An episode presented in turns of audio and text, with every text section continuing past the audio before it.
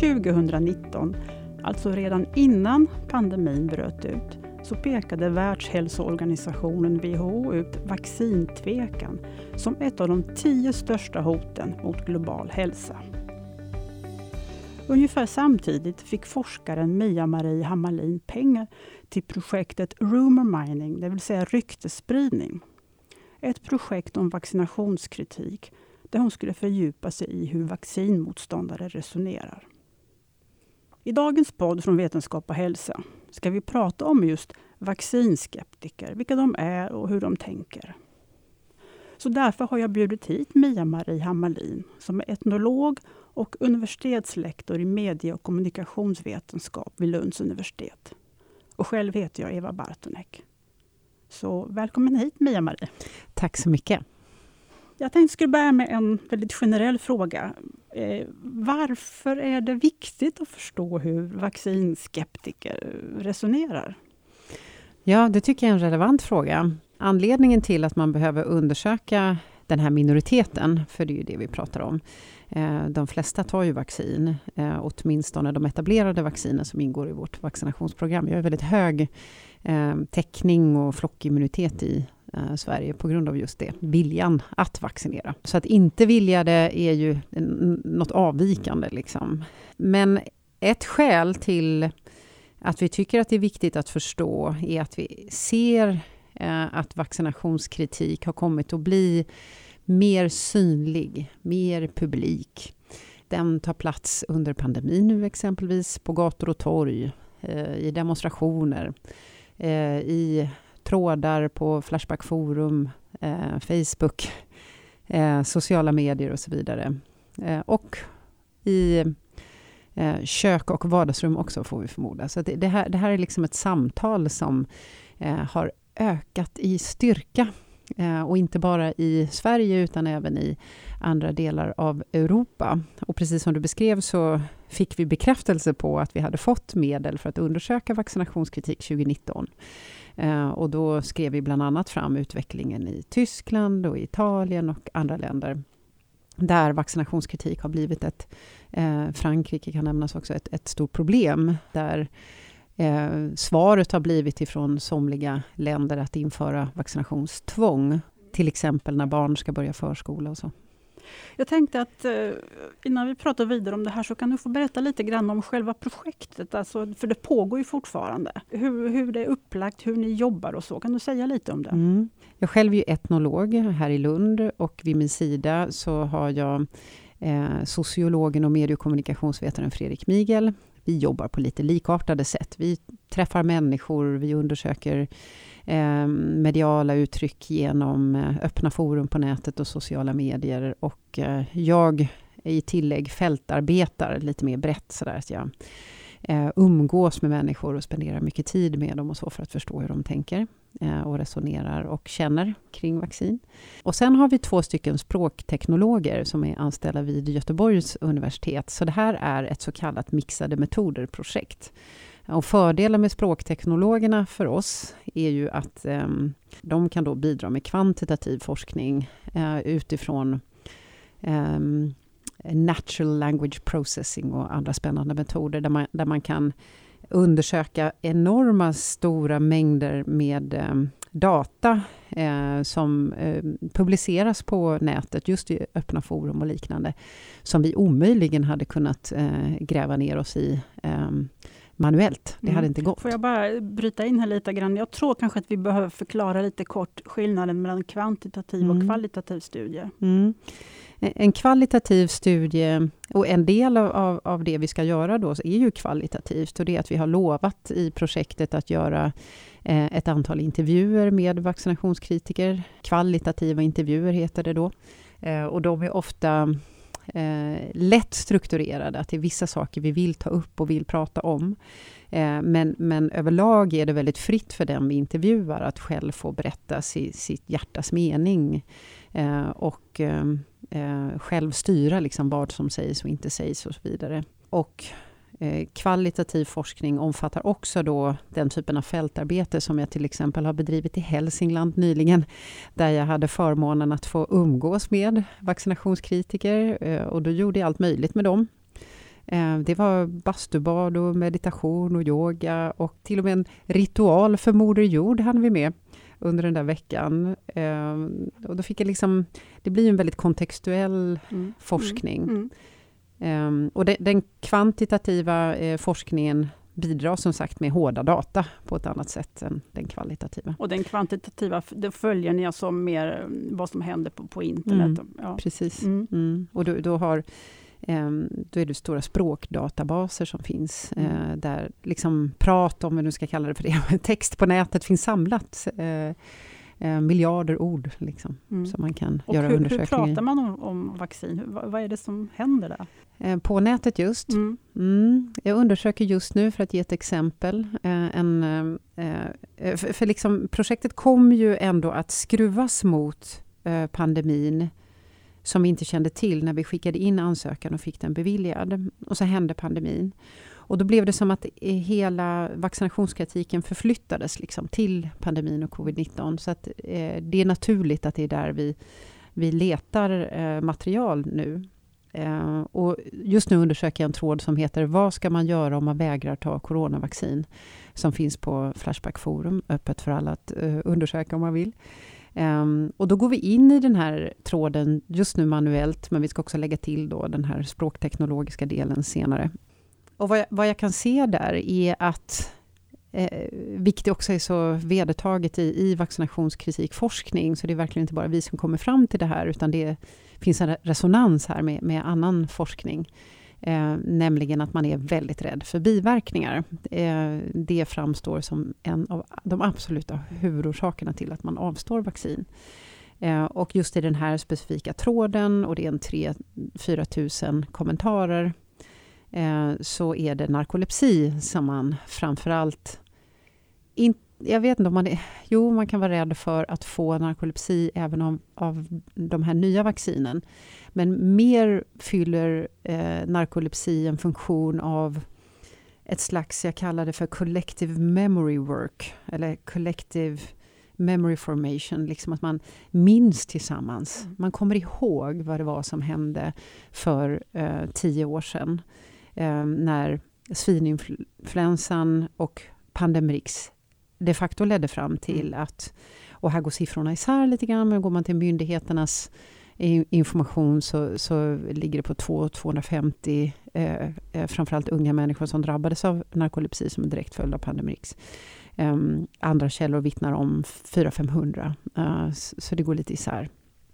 Och det var inte bara i Sverige, utan det var även i Norge och Finland som fick den här allvarliga biverkan. Och hur ovanlig den än är, så framstår den sjukdomen som mycket mer skrämmande än covid-19. Eh, narkolepsi är en neurologisk, kronisk, väldigt allvarlig sjukdom som förändrar livet för den som mm.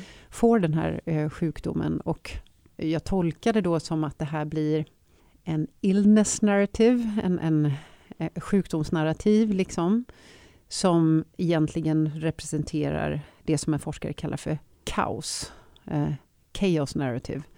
Eh, och det, det, är nästan svårt att sätta ord på det här för de som skriver om det. Alltså de använder det mer som ett, eh, en metonymi delen för det hela. Man bara nämner det här. Man nämner svininfluensa, man nämner pandemrix, mm. man nämner, mm. nämner narkolepsi, men man förklarar liksom inte mer än så. Förstår jag menar. Så det finns en stor oro för, för biverkningar, det, det är ja, liksom det som han, det handlar om. Och ett annat spår i den här tråden som också är väl beforskat inom vaccinationskritik och, och, med andra ord kan vi också se det då bland de här vaccinationskritikerna som skriver på svenska i det här forumet. Eh, det är kritiken mot myndigheter som man, eh, och experter. Eh, mm, eh, alla former av experter mm. egentligen, men, men framförallt myndighetstjänstemän, myndighetsföreträdare, tjänstemän, politiker eh, som man menar är styrda på olika sätt av eh, läkemedelsindustrin, att de är köpta, att de inte är mm. liksom fria egentligen och att de bara försöker att använda oss som försökskaniner. Så här, mm. här ordet försökskanin förekommer ja, rätt ja. ofta i de här trådarna. Mm. Som man har väldigt lågt förtroende för. Somliga i den här tråden åtminstone uttrycker ett väldigt lågt förtroende ja, för svenska myndigheter. Det här med vaccinationsskeptiker Eh, mitt intryck är att det ändå är ganska ovanligt i Sverige jämfört mm. med, med till exempel andra länder i Europa. Så där, har du någon känsla, alltså du, och du pratar också om en minoritet, men har du någon känsla av hur, hur vanligt det är? Finns det någonting du kan säga om det?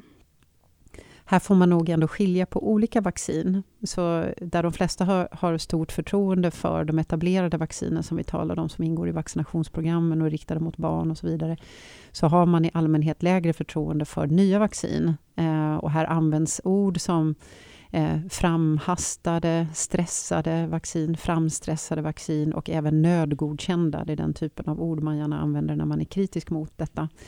Eh, och Eh, inte bara i den här Flashback-tråden vill jag hävda, utan eh, även när jag har intervjuat människor så är det de här minnena från svininfluensan som, som spelar roll, som också var ju ett snabbt vaccin som kom fram, Pandemrix, då, som visade sig ha de här konsekvenserna. Så, så ser man det i en svensk kontext så är man nog mycket mer skeptisk emot nya mm. vaccin än etablerade vaccin. Och sen är det också det här som jag nämnde i början, de här eh, liksom väldigt publika uttrycken för vaccinationskritik. Här finns ju inte Sverige idag i, i, isolat, ut, utan här är man ju i relation till, står i relation till världen. Vi är inte opåverkade av vad som händer varken i USA eller i andra europeiska länder när det kommer till det, den här frågan. Liksom alla andra frågor eh, så blir den ju internationell direkt. Mm. Du berättar att du har, då, du har ju framförallt ägnat dig åt de här djupintervjuerna och du har följt en grupp i Hälsingland och sådär. Vad, eh, om du skulle beskriva den här gruppen, vad, vad mm. är det för människor? Hur resonerar de? Mm. Jag skulle då inte använda ordet grupp. Okej. Okay. Nej, men det är bra att du mm. säger det, för jag, jag tror ofta att man har eh, idén om att det skulle vara en grupp. Eh, och, och, det kanske de är i vissa länder, formerade mer som grupper, eller det är de. Vi har den här mer etablerade antivaxrörelsen i, i USA som säkert är organiserade på alla möjliga sätt, men det finns ändå mer organ för det där, för att samla människor eh, som är eh, så kallade antivaxare, då, som också är ett förklenande ord, ska man komma ihåg. Ehm, men här upplever jag det som väldigt löst sammansatt. Så men det finns ett stråk som ändå går igen hos många av dem som jag hittills har intervjuat. Och det är eh, ett starkt intresse för alternativ hälsa. Eh, att man är skeptisk i hög grad mot traditionell medicin. Man tycker det är bra att det finns akutsjukvård. Eh, den kan man behöva, så att säga. Men det är mycket av det andra kring ehm, den traditionella västerländska skolmedicinen som man är väldigt skeptisk till. Um, här brukar uh, antibiotika överanvändning nämnas. Um, även um, användningen av antidepressiva mediciner. Uh, det är liksom två sådana ord som förekommer när man intervjuar, eh, som är sådana här signalord för att det är dåligt, så att säga. Eller, eh, det man bara vill är ju att bota en befintlig sjukdom istället för att värna hälsa och bygga upp hälsa långsiktigt. Och det menar många av de här personerna att man gör eh, på andra sätt. Genom att leva nära naturen, andas frisk luft, vara ute mycket, motionera. Eh, allt det där vi vet är bra för hälsan. Äta ekologisk, biodynamiskt odlad mat, undvika gifter, undvika plaster. Eh, leva långsiktigt, liksom hållbart och så. Så det finns ett ekostråk ekotänk liksom, eh, genomgående, skulle jag säga, i, i materialet. Plus att man också sätter liksom andra värden i, i fokus då. Till exempel det här med att se livet som holistiskt och sammansatt och komplext, eh, vilket innebär att man ibland blir sjuk. Eh, och, och, det bästa sättet att återhämta sig från, från sjukdom, det är att läka ut naturligt. Um, och här, här, kommer återigen då in den här väldigt starka kritiken mot läkemedelsindustrin som man inte har något förtroende för mm. överhuvudtaget. Vad har de för bakgrund, de här människorna? Alltså om man tittar på utbildningsnivå, mm. vad, vad, vad har du sett där? Ja, men ändå sammansatt, komplext. Inte självklart att det går att säga att det är lågutbildade bara, exempelvis, som också kan vara en fördom man har om vaccinationskritiker. Jag har intervjuat två ingenjörer med teknisk inriktning och en civilingenjör. Eh, en sjuksköterska, de har lång utbildning. Ehm, en kock eh, och en förskollärare. Ja, det är en blandning av människor helt enkelt. Mm. Och då, om jag tolkar det rätt så, så är det som sagt, du framhäver att det är det naturliga och en blandning av o, också oro för biverkningar mm. av de här vaccinerna, framförallt de här liksom nya vaccinerna och sådär. Mm. Stöter du på någon form av konspirationsteorier också? Mm, det har jag gjort. Mm. Och det är svårt när man hamnar i det läget när man intervjuar. Eh, vad ska jag säga nu? Eh, när det drar iväg så att säga, åt det mm. hållet. Då brukar jag säga att det där brukar betraktas som en konspirationsteori, det du just nu beskriver. Hur ser du på det? Och då är eh, informanten eh, helt medveten om det i allmänhet. Ja, det vet jag. Uh, och det är så man brukar vilja avfärda den här typen av teorier, mm. säger de då. Så det, det, finns liksom en medvetenhet om att det är, uh, eller att det brukar benämnas som det, så, om du förstår vad jag menar. Mm.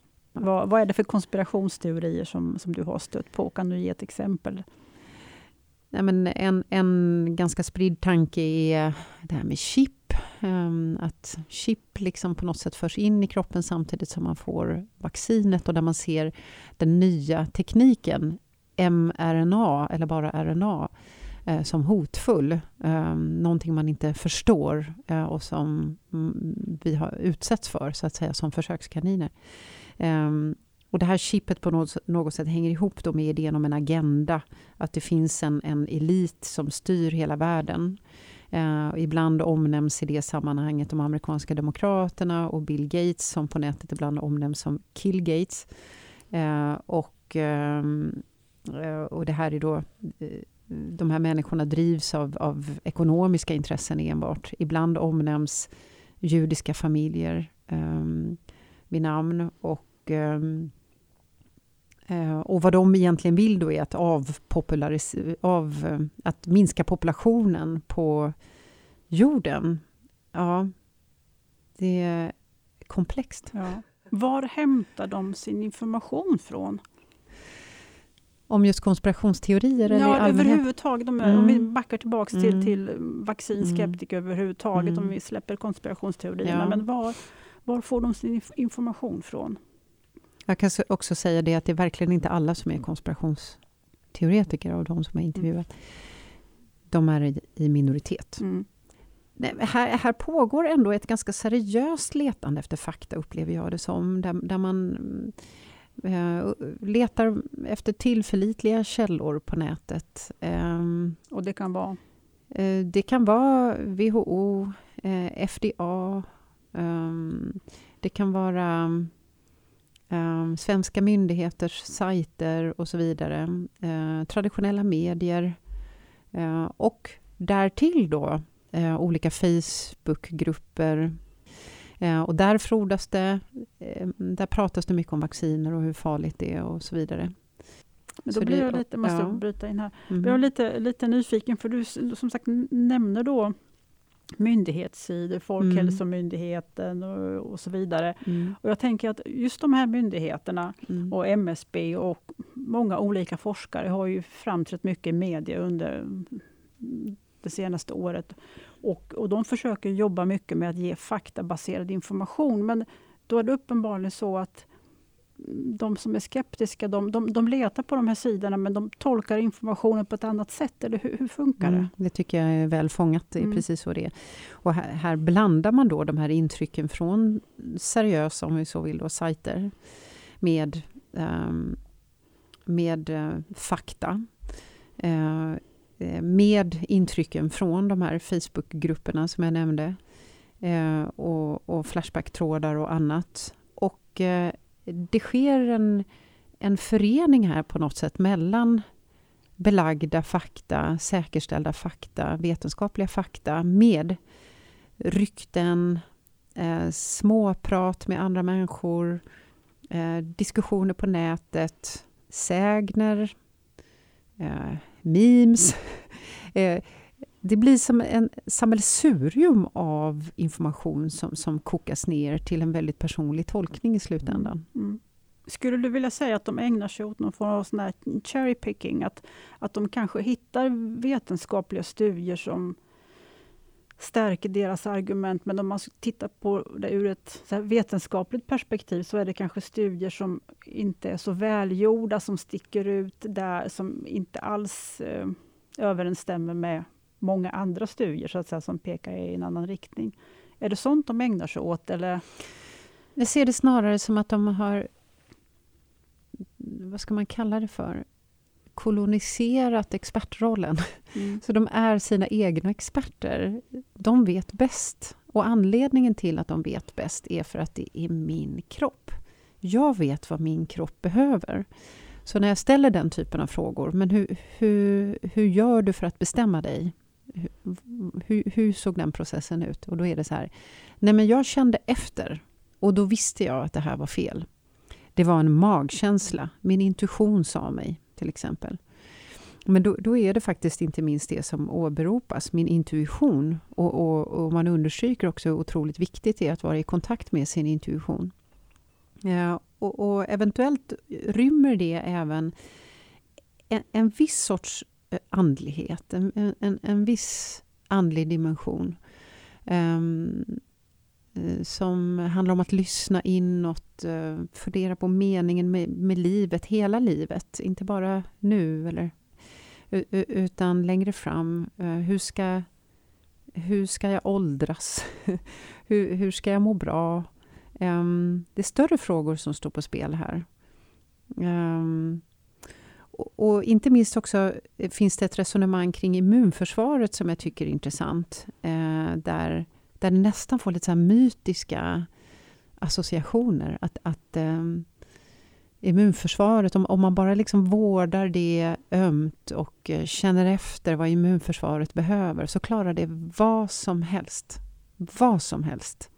Man säger jag litar på min kropp, jag litar på mitt immunförsvar. Jag kan boosta mitt immunförsvar på andra sätt än att trycka i mig det här um, vaccinet som man ser då som gift. Så det kallas för giftspruta eller bara injektion. Man kallar det inte ens för vaccin i de här trådarna jag undersöker. Och även när jag har intervjuat människor så kan de ibland inte vilja säga vaccin eller kalla det för vaccin, utan de kallar det för injektion bara.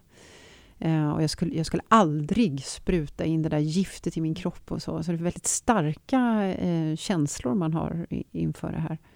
Eh, för, och då är man är otroligt rädd för vad det där ska göra med immunförsvaret. Och vilken skada som, som det kommer att åstadkomma på immunförsvaret långsiktigt. Inte bara nu, utan sen. Eh, där man till och med är orolig för att, att skador i DNA, generna kommer kunna föras vidare till nästa generation och så. Mm. Um, Men sådana här frågor ställs ju också... Jag nämnde det här med att många forskare ställer upp, liksom, har ställt upp i media och sådär och svarat på, på um, frågor från allmänheten. Och den här typen av frågor har ju ställts och där har forskarna förklarat att nej, det finns ingen sån risk. Mm. Men det då tror man inte på det. Nej, då nej, tror man bara nej. inte på det. Och som, som jag nämnde tidigare så har man då redan från början av, av olika skäl då utvecklat en, en, en stark misstro uh, mot um, myndigheter och, och uh, politiken, politiker. Uh, och, och, den där, och det är allmänt känt liksom, att, att vaccinationskritiken den, den springer där ur. Så, så många gånger är det ett tecken på något mm. större, ett större problem. Eh, ett demokratiskt problem om vi så vill, för att eh, de här eh, man kan se vaccinationsprogrammen som en, en demokratisk implementering av liksom en sorts solidarisk överenskommelse om att det här mm. gör vi för att hålla oss kollektivt friska. Men då har jag en fråga här just det här kring solidarisk.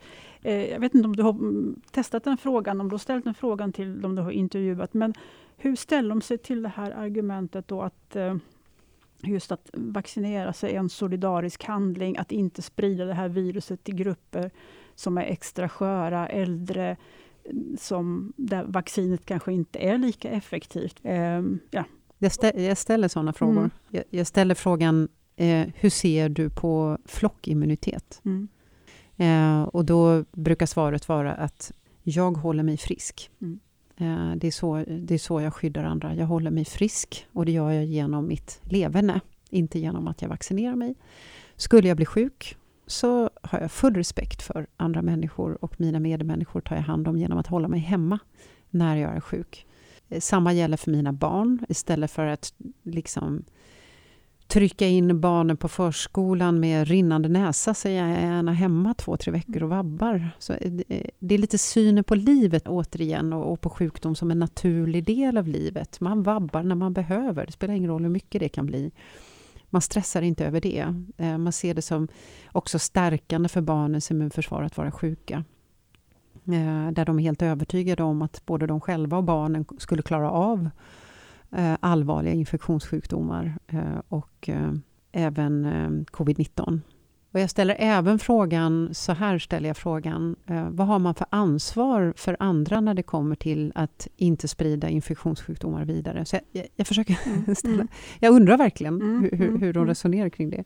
Nej, men då, då blir svaret snarlikt. Eh, jag tar hand om mig själv. Liksom. Om jag tar hand om mig själv och se till att vårda mig hemma om jag blir sjuk eller mina barn blir sjuka, då smittar jag ingen annan. Jag ställer också frågan angående Eh, den höga belastningen på vården under eh, pandemin och hur de ser på den. Eh, inte minst då akutsjukvården, eh, intensivvården.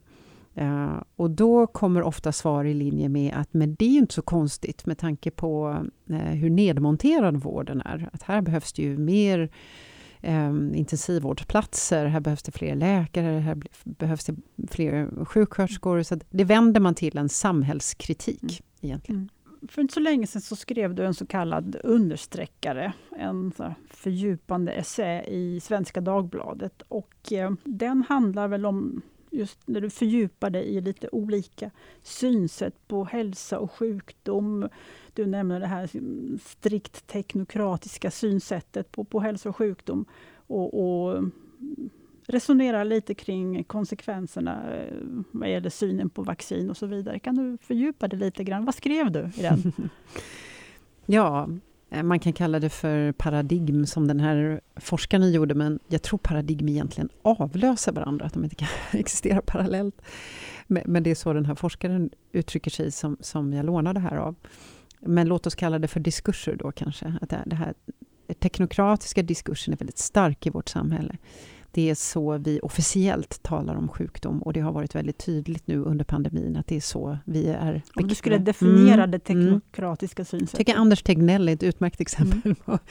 Nej, men det är PCR-tester och eh, antikroppar och mRNA och vaccinutveckling och eh, biokemi, eh, biomedicin, vad du vill. Så det, det, ingår i hela det vetenskapliga paradigmet. Då. Och eh, den här teknokratiska diskursen är väldigt närvarande i vårt väldigt vetenskapligt orienterade samhälle, vårt moderna samhälle. Eh, men eh, här skulle man kunna hävda eh, att framväxten av alternativ hälsa, meditation, yoga, många, det finns massor av sådana uttrycksformer, mängder av dem idag. Eh, och yoga har ju gått ifrån att vara en slags subyttring, subkultur om man så vill, eh, till att vara mainstream. Det finns bara i min lilla stad som jag bor i. Jag bor inte i Lund, jag bor strax utanför. Och då finns det gott om yogastudior på denna lilla ort och så ser det ut överallt i Sverige idag. Och, och, och den, den liksom, det här alternativ hälsa-spåret står ofta då för, för en annan diskurs i synen på, på eh, sjukdom och hälsa. Eh, och det är då återigen en slags andlig, spirituell dimension, ett holistiskt tänk. Att eh, om jag tar hand om min fysik, min kropp som jag bor i, eh, då mår också min ande bra. Eh, och man djupandas och man slappnar av mycket. Och det, ja, det finns massor av inslag här och i tillägg då kommer en hel ekomatkultur mm, in. Eh, och eh, här finns liksom esoteriska oljor och annat. Det är luktsinnet, smaksinnet kommer in i bilden. Det är ett holistiskt tänk, inte bara kring, kring kroppen utan kring hela livet kan man säga. Och, och kanske är det så liksom att den här alternativ hälsa som växer sig eh, starkare och är mer närvarande i vårt samhälle har blivit mer mainstream. Eventuellt är på väg liksom att utmana, lite mer ifrågasätta traditionell medicin. Och det är ju inte så att traditionell medicin är perfekt. Den har ju sina brister. Mm. Um, och det finns ju jättespännande eh, saker också, fenomen som placeboeffekt och annat. Att vi Mm. vet att vårt Mm. sätt att tänka kring vår kropp Mm. och vårt mående och våra sjukdomar faktiskt kan påverka saker och ting. Tror du att Anders Tegnell kan lära sig någonting av de här vaccinskeptikerna, eller de här som har det här så att säga, holistiska synsättet som du beskrev nu? Ja, men jag tror det. Eller så här, jag tror att vår forskning kommer att vara relevant eh, för honom och hans kollegor. För jag, jag tror att det behövs en, en öppenhet och en, en eh, vilja till dialog och en viss ödmjukhet ifrån det teknokratiska paradigmet för att för, vi måste på något sätt försöka förstå det här. Och det är grundinställning vi har till den här typen av forskning vi håller på med.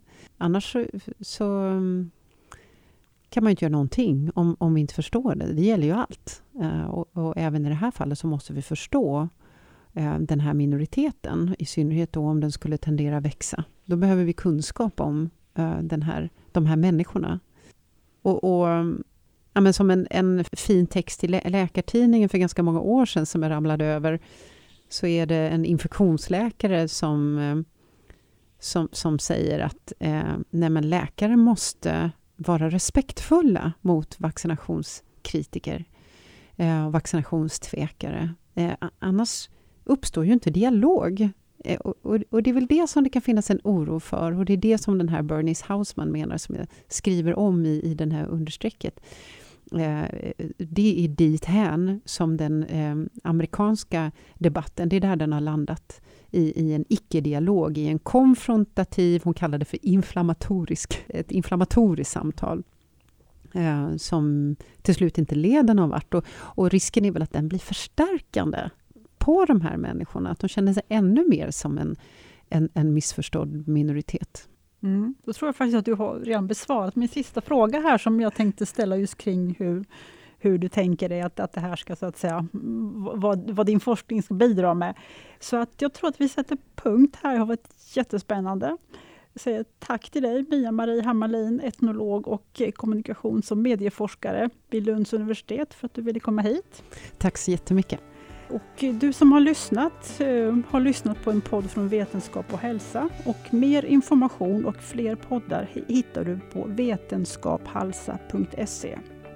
Jag som har intervjuat heter Eva Bartonek och ljudtekniker har varit Patrik Jävert från Skånes universitetssjukhus. Tack för att ni har lyssnat.